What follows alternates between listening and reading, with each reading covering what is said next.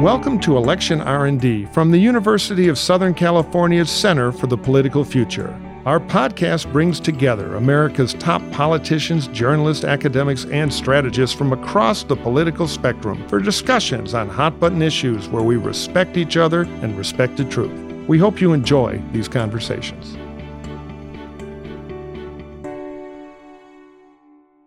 I'm here uh, with my co director at the Center for the Political Future, Mike Murphy.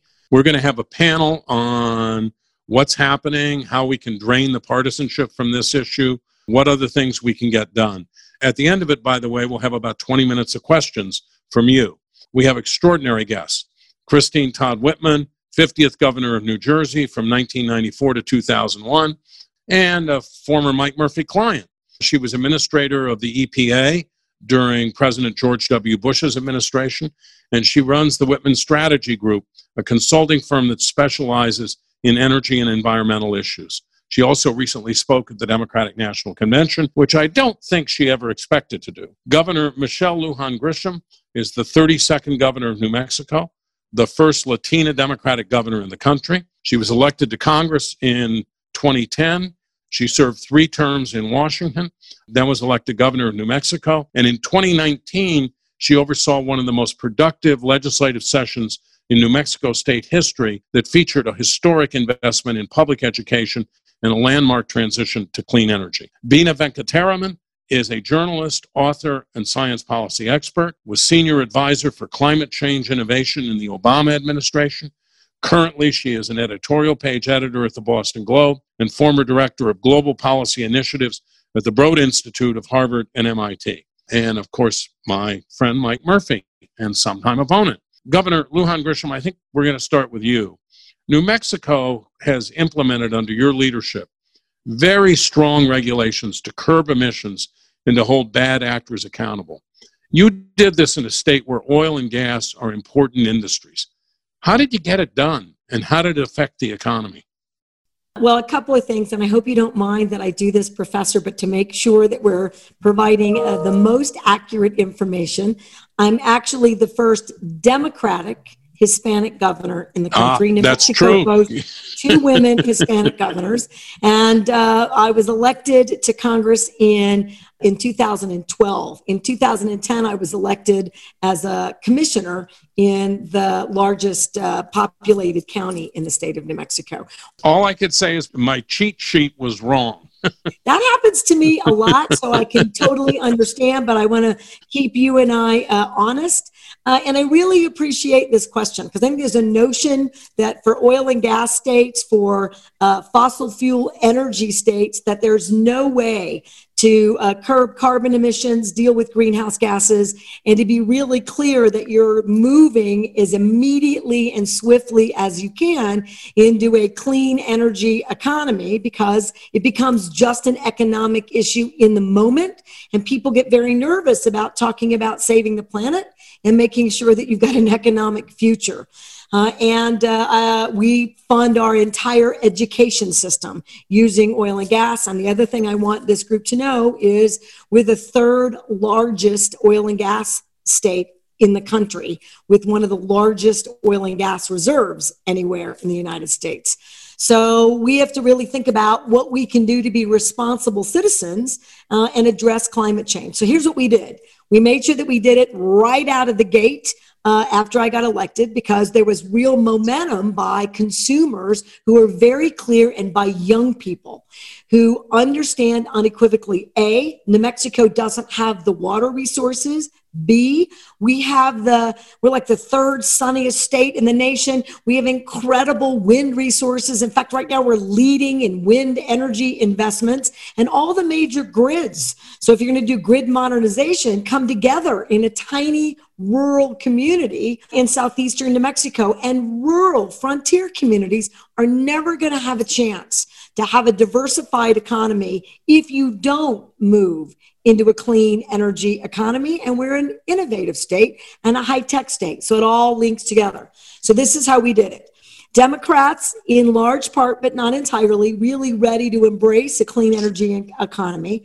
Republicans interested in methane, why are we flaring it? And why aren't we doing jobs before you get to the air quality and absolute horrific nature of that pollution?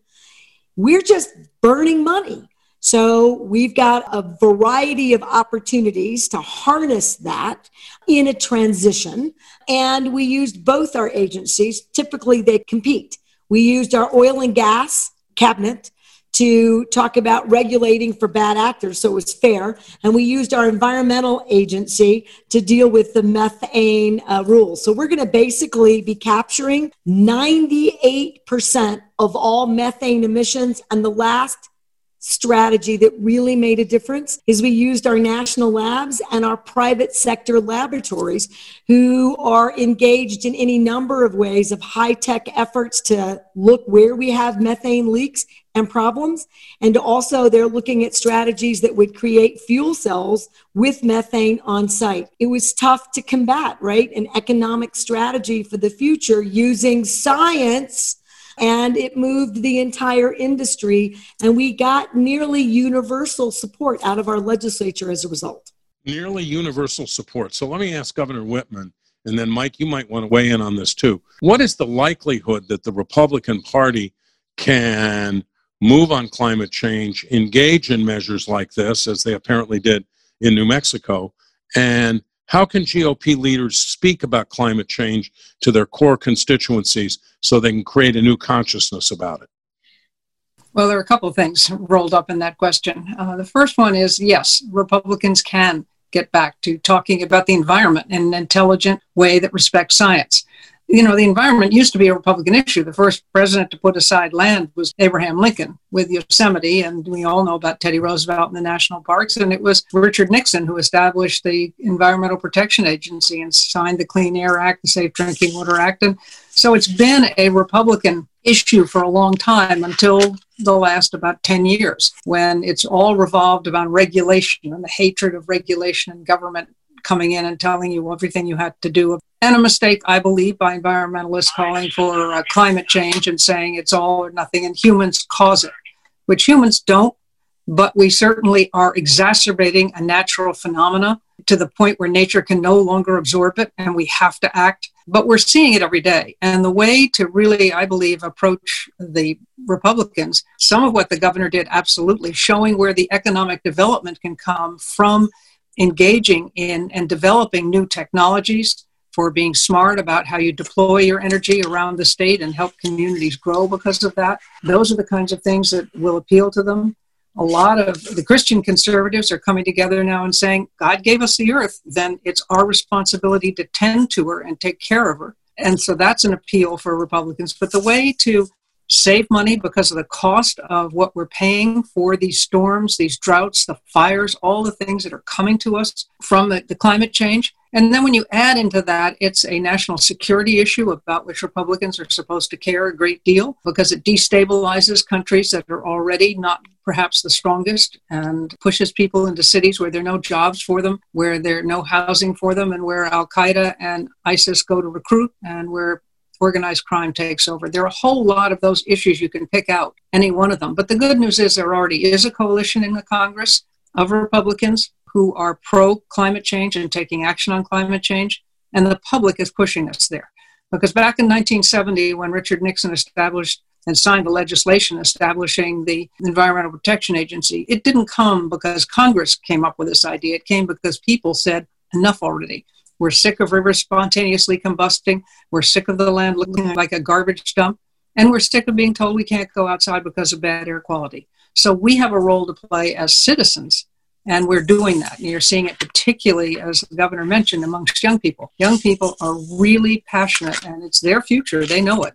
And we have proven again and again that it's not a zero sum game, that you can have a thriving economy and still have a clean and green environment.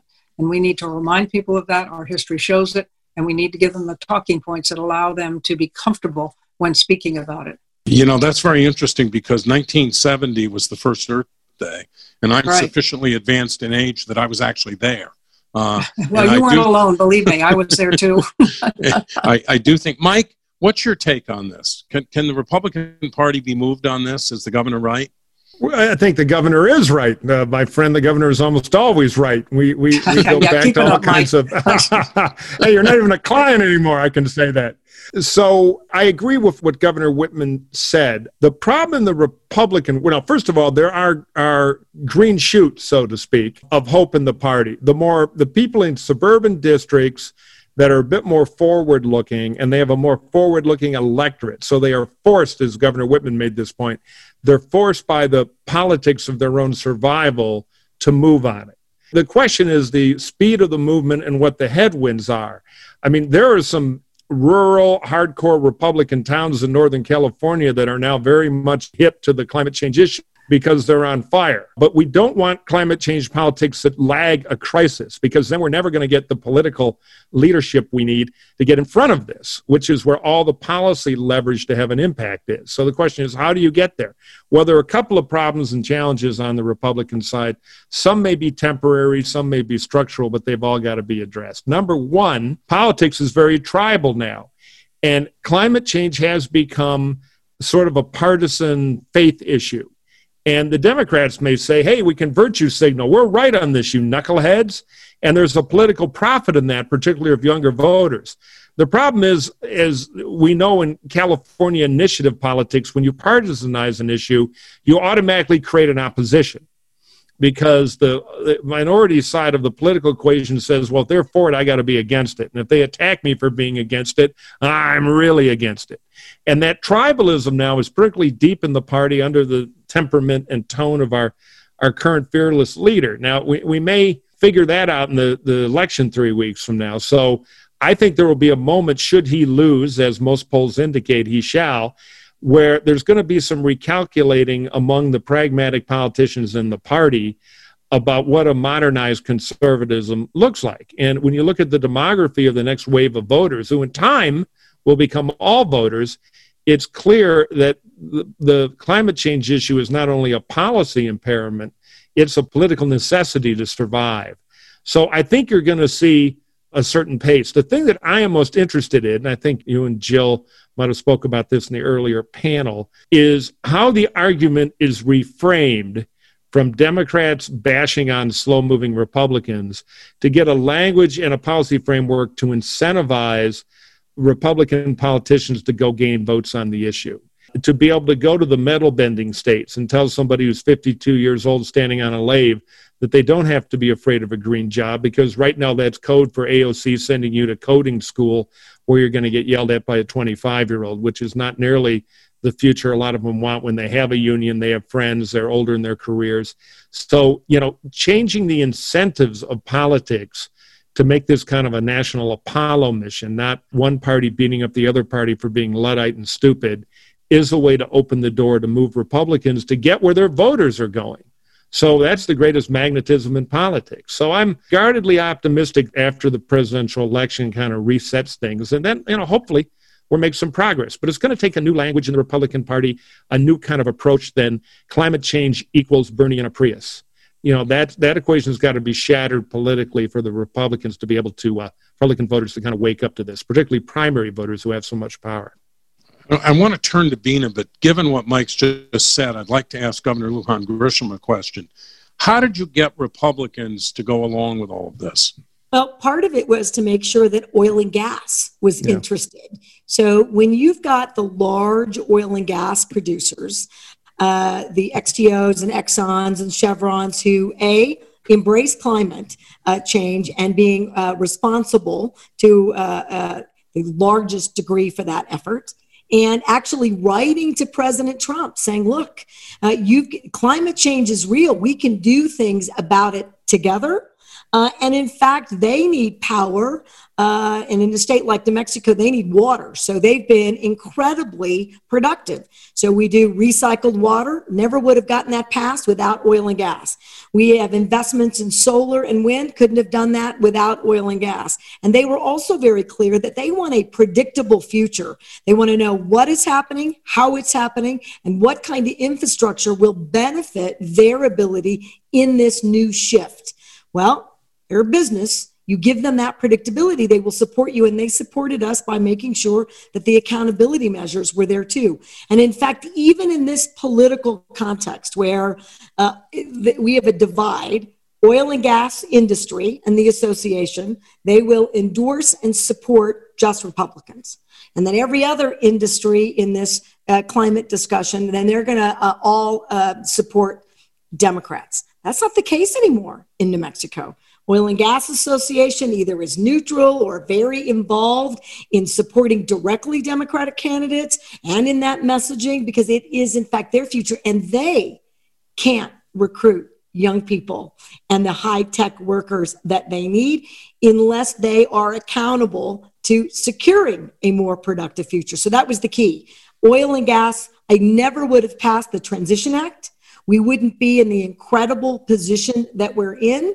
We wouldn't be retiring, generating uh, uh, stations and uh, coal-fired plants without the oil and gas industry. We would have lost it in our legislative session. And that's not to say that we aren't going to be robust regulators, and it's not to say that they're thrilled with every one of our environmental policies. Uh, that natural tension will continue. But having that industry embrace this future and take responsibility changes the political dynamic in its entirety. I, I want to just hang a lantern on that from personal experience. So, our firm has done some work in New Mexico on this issue. And uh, more than a year ago, I met with um, the CEO of one of the huge oil companies, and I, I kind of had an old reference point. I thought it would be like, ah, we got to fight these communists. They're trying to.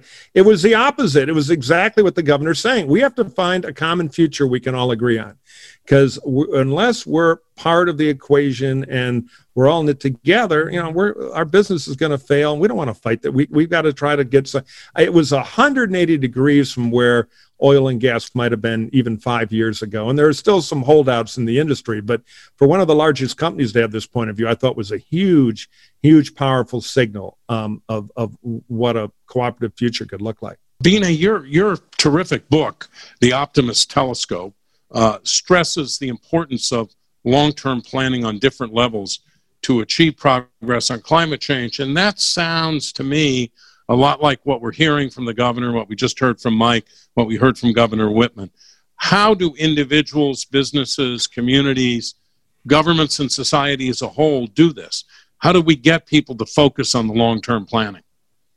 For one, we have a really instructive metaphor, or let's say reality, uh, happening with COVID 19 right now, which is to say that we see what the cost is the economic cost, the cost to society, the humanitarian cost and loss of lives from ignoring scientific warnings, from not acting quickly enough, uh, on sort of the threat of the pandemic in the US to contain those early outbreaks, those early clusters. And we see sort of the impact of that as it comes down. So we have the opportunity to take that, I think, actually as a learning uh, manual for dealing with climate change because we know that climate disasters are having a huge economic toll already that they will continue to have have more of that toll if we don't do enough to mitigate both the emissions but also deal with resilience and preparedness in our communities all around the country and even around the world. So i think in the on the one hand we kind of have this reality right now of the pandemic. We, we could actually use this crisis as an opportunity to be instructive to people about the costs of short-sighted thinking the cost of not acting quickly enough on scientific warnings if if we so choose to do that as a society as leaders across society but also within businesses and within communities. Now, it's not so easy to do this kind of long term thinking and long term planning, which is why, I wrote a book about it to sort of lay out a playbook and the sorts of tools and insights that people can draw upon to do it.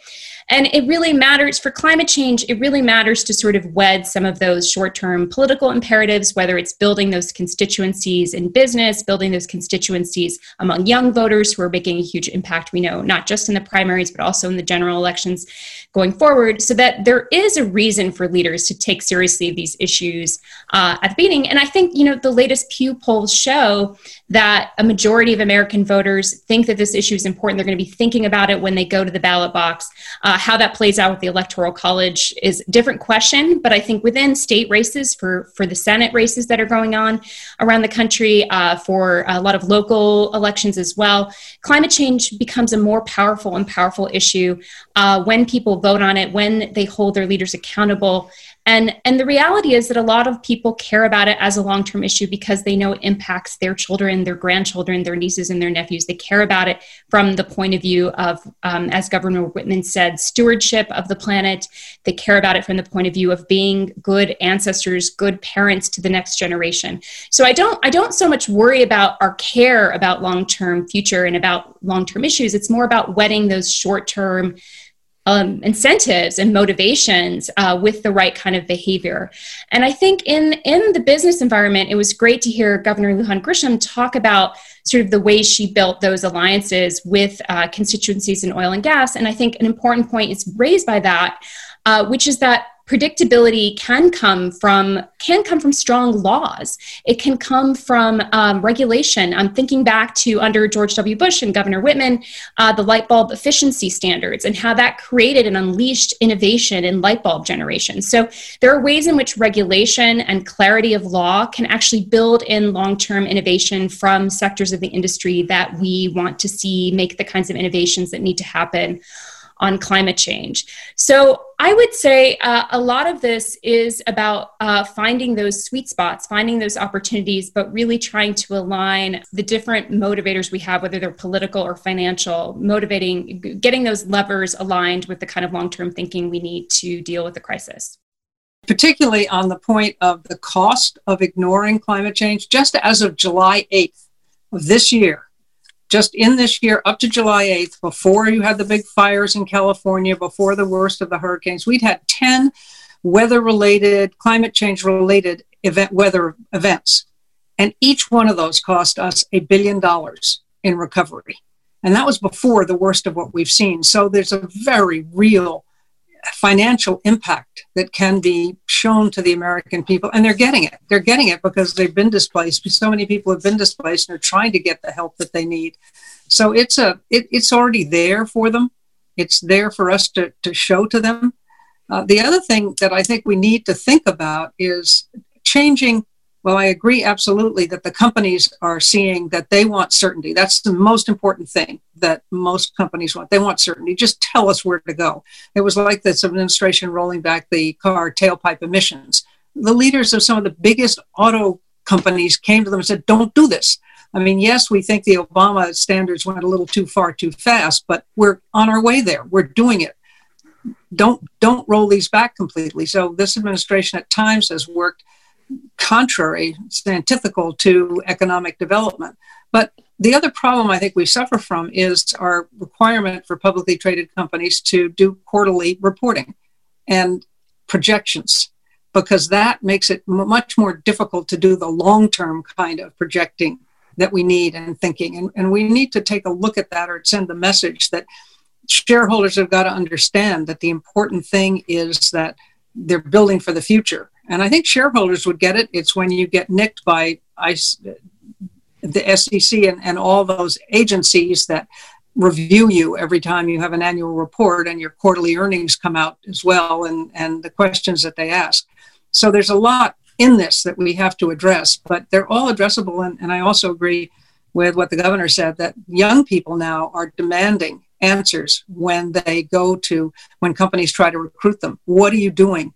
For the environment? What is your commitment to climate change? And certainly the companies with which I was associated was on, when I was on the boards uh, were ones that said that found that their best they, they couldn't they wouldn't have gotten the quality of person that they wanted to hire, a young person, if they hadn't had good answers to those questions. Joe Biden says he's going to rejoin the Paris Climate Accord. But of course, mm-hmm. that by itself doesn't achieve the goal of actually reducing the emissions and, and, and turning the tide here what regulations and laws do we need at the federal level and what's the prospect that we're going to pass them? For example people talk about a tax or cap on carbon emissions. What's the right way forward here? Well i'm a carbon tax person. I, I, believe a tax on carbon is the best way to go rather than a cap and trade. I mean it's going to take the president we have to have a change at the top. If we don't have a change at the top this is not going to happen. Um, joe biden if he comes in will say this is an issue we've got to address. He will appoint someone to the head of the EPA who understands the mission and who's committed to it. We will get back in the in the Paris Accord, but you know what? the rest of the world isn't going to take us seriously until we do some stuff here at home. And that means doing something like a tax on carbon. It means taking some really visible steps that shows we are committed because right now people don't trust us because we keep going back on our on our commitments. We will say we will put pressure on the international community to adopt standards that they may or may not like, and then we walk away from it. So right now, before we can really impact the international dialogue, we've got to do some pretty tough stuff here at home, and that is going to come through the regulatory process at the EPA. I think part of the Build Back Better infrastructure plan by Vice President Biden is a really effective tool uh, in Congress, particularly if you had incentives. So, look, I need broadband. I got to have $2 billion in broadband investments to realize not only our climate uh, opportunities and uh, meet our challenges and our, our goals.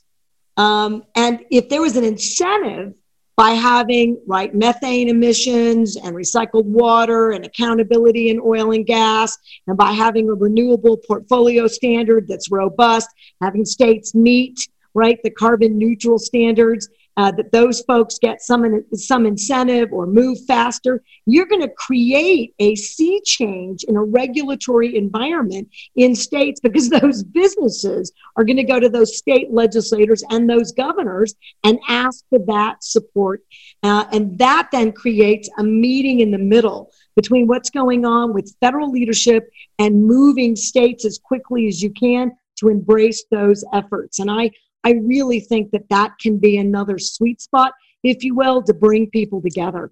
Uh, I know that New Mexico would do as much as we can to uh, uh, uh, embrace that and meet that from electric vehicles and electric vehicle standards and grid modernization and transmission authorities, all of the things that you need so that you're making not only the transitions, but you're creating the environmental accountability standards.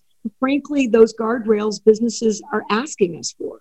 There are a few different components of a federal uh, climate plan, and Joe Biden's plan certainly has some of these components that I think are really critical. Of course, rejoining Paris is sort of a bare minimum, it's the floor. And as Governor Whitman raised, we still have to clean up our own house in order to have credibility in those global arenas. And one, of course, is regulation in a number of ways. One um, is if particularly if we can get it done legislatively to get a price on carbon in some way, which I think would do a lot.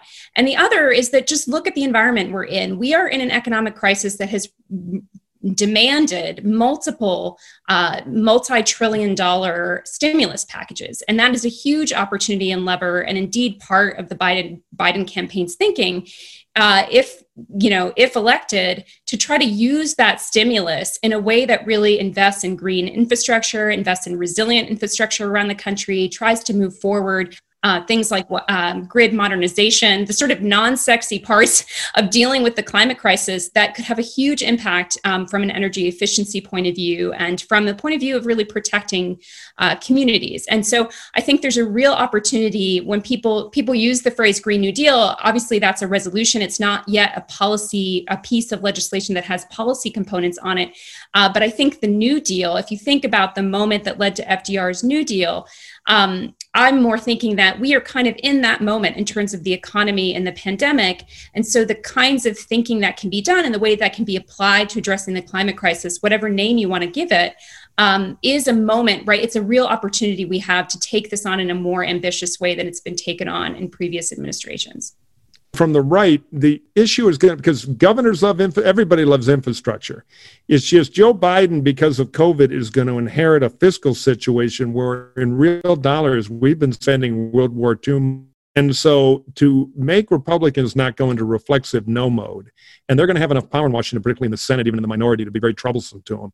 There, there, there's got to be some incentives for the R's, including lightening up on Davis Bacon which is the law that when you do a big infrastructure, it's always got to be prevailing wage, which is generally code for union wages. So the point is, there are certain things that I think would make it easier. Many of the Republican governors, and Governor Whitman can speak to this, would be interested in some infrastructure money if Biden can find a cheap way to bond it or whatever to find the cash at a time we're going to be under huge fiscal strain in D.C. But for states that don't have the labor profile, of some of the blue states where Joe's political base is. You've got to, when, when Wilson had the earthquakes here and had to rebuild freeways and bridges quickly, it, you know, they, they proved with some, and the, the labor came to the table. This is a labor state in California, but a lot got done at lower price than the Republicans. That's kind of entrenched in our world as a good model. So Biden has to do some things like that. If they just override the filibuster with the Senate majority and ram a lot of stuff through, the Republicans will harden. They will win in the short term, but then the Republicans will be in a competitive position in, in the midterms to take the Senate back. And then, you know, it's one step forward, two back. So there, there's got to be a good Biden deal making point of view, but I think there's support for it, particularly from Republicans who aren't elected federally. I promise we turn this over to questions. And Mike, I think you're going to get the questions and ask them. Uh, this is a question from Kimberly Bliss. It is difficult for individuals to embrace more changes to help with the climate crisis because Americans have spent a lot of money to re landscape, conserve water, buy new cars, buy organic, replace appliances and light bulbs, and still our utility and other bills have increased dramatically. It appears that the only beneficiaries have been billionaire businesses. How can we motivate people if they can't experience noticeable benefits of their behavior modifications? Ooh, Dina, I can, uh, yeah, I can take, take that one because I do write about this in the Optimist's Telescope. So, for one thing, I would say those individual actions are meaningful. They are not meaningless. They may feel at times like they are pushing the boulder up the hill, uh, but they have a huge impact. The way that they change norms, uh, the way they change consumer habits. So, car companies. Uh, I mentioned lighting. There's so many ways in which consumer signals about the kinds of products we want and the kinds of products that we are willing to buy can actually drive changes, drive invention, uh, help bring to the fore uh, greener ways of living. And uh, I also recommend the work of Robert Frank, uh, who's written about behavioral contagion, um, emeritus uh, Princeton professor, economist. Uh, who wrote about the way that smoking, basically the culture and the norms around smoking, helped make some of the shifts that we needed to see in terms of regulation and helped make some of the political shifts that we wanted to see in terms of understanding and recognizing the science of the dangers of, of cigarette smoking. And a very similar thing, I think, is happening with climate change. The more that people act individually, uh, the more they're able to change what their communities do, and that community level change makes a difference. I will also say that uh, one of the most important decisions you can make as an individual is to vote. And you can do that with the long term in mind. You can do that with the climate crisis in mind, and not just in the presidential election, which is, I think, when a lot of people get motivated to vote, but really m- voting up and down that ballot. There are ballot initiatives uh, in California uh, that relate to the climate crisis. Local um, local utilities and their interactions with um, local boards and municipal uh, politicians. Those are ways you can have an impact on the problem that will be bigger than just your own um, sort of isolated act. Uh, but don't but don't stop those acts because it's not mutually exclusive to see the kind of change we need to happen in financial institutions and our political institutions, um, and the kind of change that you can make happen in your own life. And, and we know that it actually can help build people's willingness to do more. It's always hard to persuade people of the, the cumulative impact of individual behavior.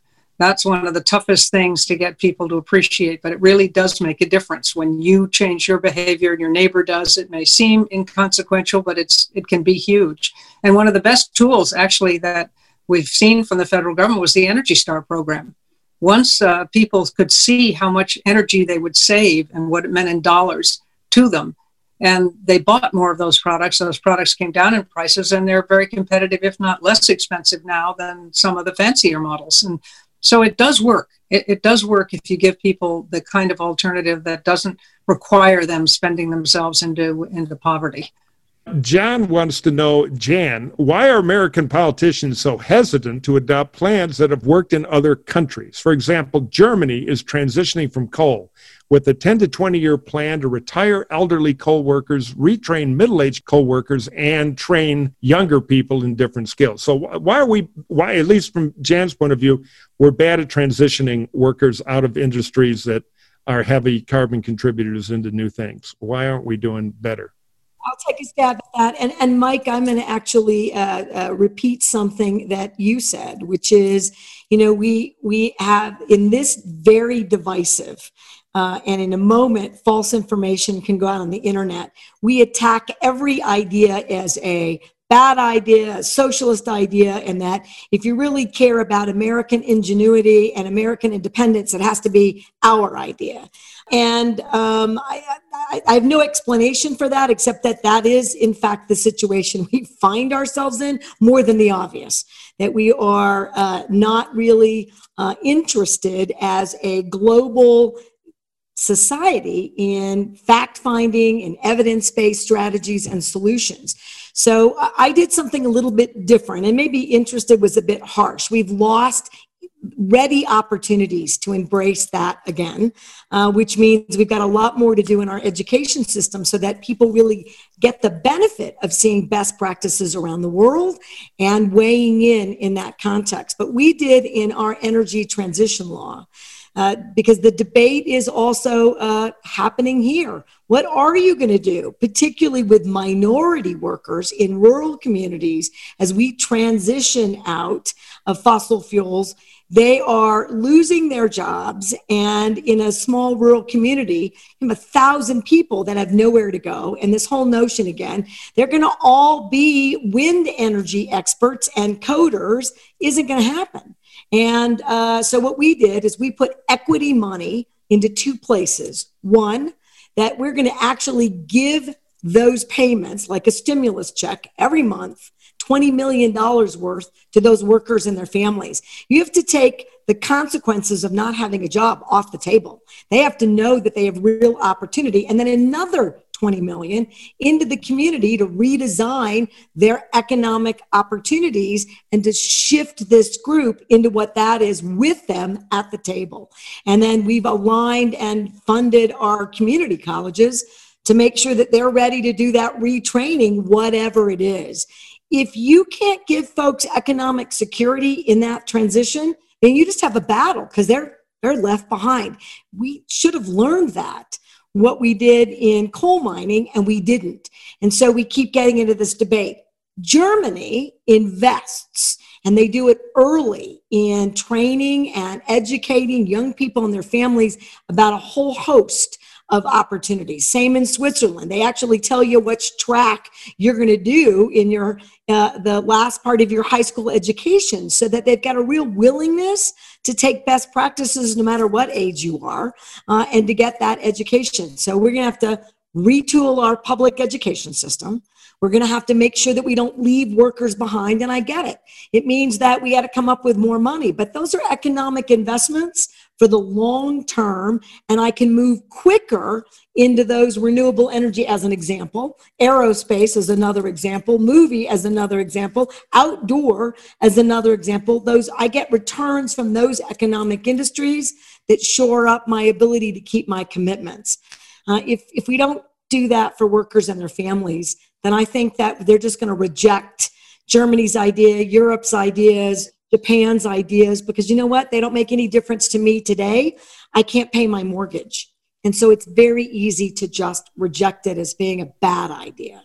Well, I was just going to say that one of the first things that I did when I became governor was send my um, commissioner of community affairs, I actually had the public uh, policy, excuse me, at that point, over to the Netherlands to look at what they were doing in dealing with sea level rise because New Jersey is a coastal state, 127 miles of beaches. And uh, we were clearly going to face that. And people really accepted uh, the ideas that they brought back, the team that went over that brought back, and we were able to institute some of them. So there is some of that going on, but I agree absolutely. You know, you can't tell a 40 or 50 year old coal miner that you're going to do away with a coal plant and you're going to turn them into a high tech person because it's not going to happen. But certainly the states and the federal government together can provide incentives for new manufacturing to be located near areas where they can work because they can be incredible at manufacturing things, putting things together. And we want to get more of that going back in the, the, United States, and there's a way to do it. And so that's where the things like incentives should come in and the retraining, but within the framework of what is possible, what how how will they adapt something that's reasonable for them to expect can happen and can make a difference. And in the interim, you have to give them something that allows them to live while they're going through that training. So Joe Arvai has a great question, uh, and i am going to throw this one to Governor Whitman to start with because she served in the cabinet in uh, this area. Bloomberg is reporting that Biden, if elected, may create a federal climate change office agency and name a climate czar, along the lines of what was done to create DHS under George W. Bush. Is this a good idea?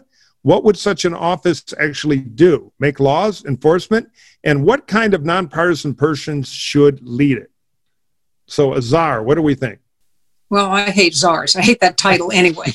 but there is the Office of Environmental Quality within the White House. Not that this White House has used it, but that was the office that was to bring together all of the different agencies that and the, the parts of them that dealt with climate or dealt with the environment and help coordinate it so they were harmonized.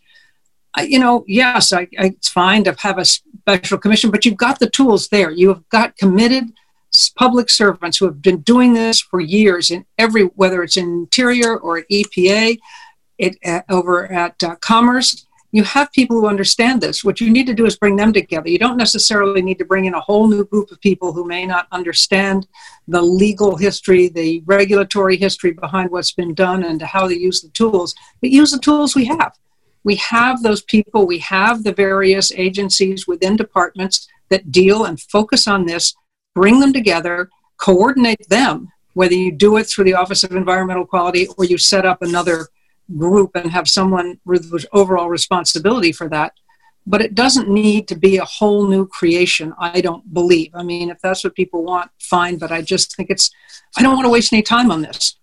I don't want to waste time bringing people up to snuff on, on what's been happening and what we can do and what's legally, uh, what, what we're legally able to do and what the what we've already seen in the past that has worked or hasn't worked. I would be more focused on harnessing what we already have within the federal government and bringing that together under whatever structure you want. Whether the Office of Environmental Quality isn't the one to do it, then so be it. To have another one, but don't don't stop and wait and bring in a whole bunch of new people. I would actually take a little bit different approach than uh, Governor Whitman. Um, uh, there's something definitely lost in in uh, the titles of czars but when you've got such a broken government and it is incredibly difficult to navigate and you have your new appointees with incredible folks there that i have no disagreement that uh, you've got incredible expertise. It's exactly the problem we have with COVID. We aren't bolstering and supporting that expertise, but it's so eroded. And I took on a government that uh, cut uh, tough budget years, uh, no investment, no looking at jump starting anything, just decimated the departments. And as a former cabinet secretary for three different governors for 18 years, sometimes uh, just d- debating with another leader on a particular topic. So aging is in Medicaid and is in the Department of Health, and grandparents raising grandchildren was over at Children, Youth, and Families, and then my own department. And you would lose momentum trying to get the perfect resolution solution with everybody lined up. I do think some one person that makes sure that you don't get into a circular effort, really trying to solve these problems and breaks through, but also lifts your experts up. And then maybe it's temporary and then moves them into executing all of those efforts. I think that there's no real wrong approach as long as it's a committed approach to utilizing the expertise that we have in the federal government and to make sure that we're executing on these ideas and strategies as quickly as possible. Bina, you wanted to say something, I think. Well, I don't want to belabor this point if there are other questions, but I'll just give a quick practical answer to this question, which actually, in some ways, is is uh, agreeing with both governors in this case, which is that you know in the Obama White House, dealing with climate change uh, the Council on Environmental Quality was very involved in and was charged with the sort of resilience agenda. The Office of Science and Technology Policy also had a charge with respect to the climate uh, uh, action plan of President Obama. The State Department was in charge of the negotiations um, and developing uh, the strategy around Paris. And then you had multiple federal agencies because this is a problem that touches everything, which is where we started, right? It, it's the Defense Department, it's um, the EPA, it's the DOE, it's right. So there's just an alphabet soup of agencies that are involved and needed to be mobilized on this issue. And I think until um, John Podesta came in, who, you know, for full disclosure, I worked worked for him until he came in to the West Wing as counselor to the president. He was sort of working directly with the chief of staff. He's the former chief of staff, of course, to Bill Clinton. But until that happened, it was sort of like everyone was uh, in the second term, I should say, because the first term was a very different different uh, situation, and I wasn't there for that. But but the, the the idea that there were all of these different people taking different pieces of the puzzle in different agencies that didn't have one person who just sort of advocated for uh, the policies to be advanced, um, had the ear of the president, um, could just get things done and decide what needed to be prioritized, I think was just from a practical standpoint uh, difficult. And once there, that person was in place, it doesn't need to be a whole, whole office, to Governor Whitman's point, but a person who draws on all of the strengths of the federal government to get an agenda done. Okay, our last question is from one of our students, Camilio Dazamanga. And here's the question Is focusing on how consumers can stop climate change convenient for corporations? Does it deflect attention from who is really to blame and allow corporations and the federal government to avoid the difficulties that come with enacting legislation and implementing regulations? And I'll quickly say if you can move the free market you've moved the biggest thing you got to move on climate change. So it, I think it's more than a blame game. But what do our experts think? Who wants to go first? I think that, so. The question is really about whether individuals should be held responsible or corporations and politicians more so. Is that, am I understanding that right? Yeah, I think talk about consumers just a way for the corporations to avoid, you know, blame and, and politicians to avoid blame. I'll just repeat what I said before, which eh, and then say something else, but they're not mutually exclusive. So consumers can take ownership because consumers have influence. We have influence over the companies what we buy. We can choose not to buy from one company, we can choose to buy from another. We can choose who to vote for. We can choose what to vote for. And we have to exercise that power and it's very important. That said, in, corporations are in no way um, off the hook from dealing with this issue. Our politicians are in no way off the hook. And part of how we hold them accountable is to recognize as, as a citizenry where our influence and where our power is. Uh, certainly, when it comes to climate change, we cannot ignore that the fossil fuel industry manipulated and misled the American public about the science of climate change, that it has resisted and lobbied against political action on climate change. And so I think there's a lot of accountability there. And some people are pursuing that accountability through lawsuits, attorneys general and states. There's a way to create accountability through investment as well. There, you know, asset managers now can be creating funds that uh, decarbonize, that look at other sorts of innovation. Uh, there are ways that we can uh, mobilize um, all kinds of financial incentives, basically, to move companies away from a fossil fuel past and into a more vibrant, clean energy future. I would agree 100% with that. There's no question that it's not an either or, it's, it's all of the above. And you do see investment managers now creating funds that are focused just on green, on reducing carbon, on making green investments, renewable investments. So that's all good, but nobody's left off the hook. And what you really have to have is enforcement of the regulations we have. And unfortunately, we haven't had that enforcement over the last three and a half years. Okay, Bob, I think that wraps up our time for questions. You want to uh, wrap up? I want to thank our panelists. This was an absolutely great panel, lively, interesting, and insightful. I want to thank our audience. Uh, and I want to thank the Wrigley Institute, our partner here at USC, and the Rancho Mirage Writers Festival, our other partner. Uh, we've been doing a series of these programs, but I think this one was particularly enlightening. By the way, on November 13th, if any of you are interested, we will have the annual Warschaw Conference on Practical Politics, which will focus on the 2020 presidential election, and we have some terrific guests. But thank you, Governor Lujan Grisham. Thank you, Governor Whitman. Thank you, uh, Abina Venkat. You know, I really practiced this name, Bina Venkataraman. And thank you, Mike. And we'll see you all soon. Thanks. Thank you. Thank you all. Thank you. This was wonderful. It's an honor. Thank you for joining us on Election R&D. It helps us a lot when you subscribe and rate the show 5 stars on iTunes, Spotify, Google Play, Stitcher, or wherever you get your podcasts from. Follow us on Twitter at USC POL Future. That's USC POL Future.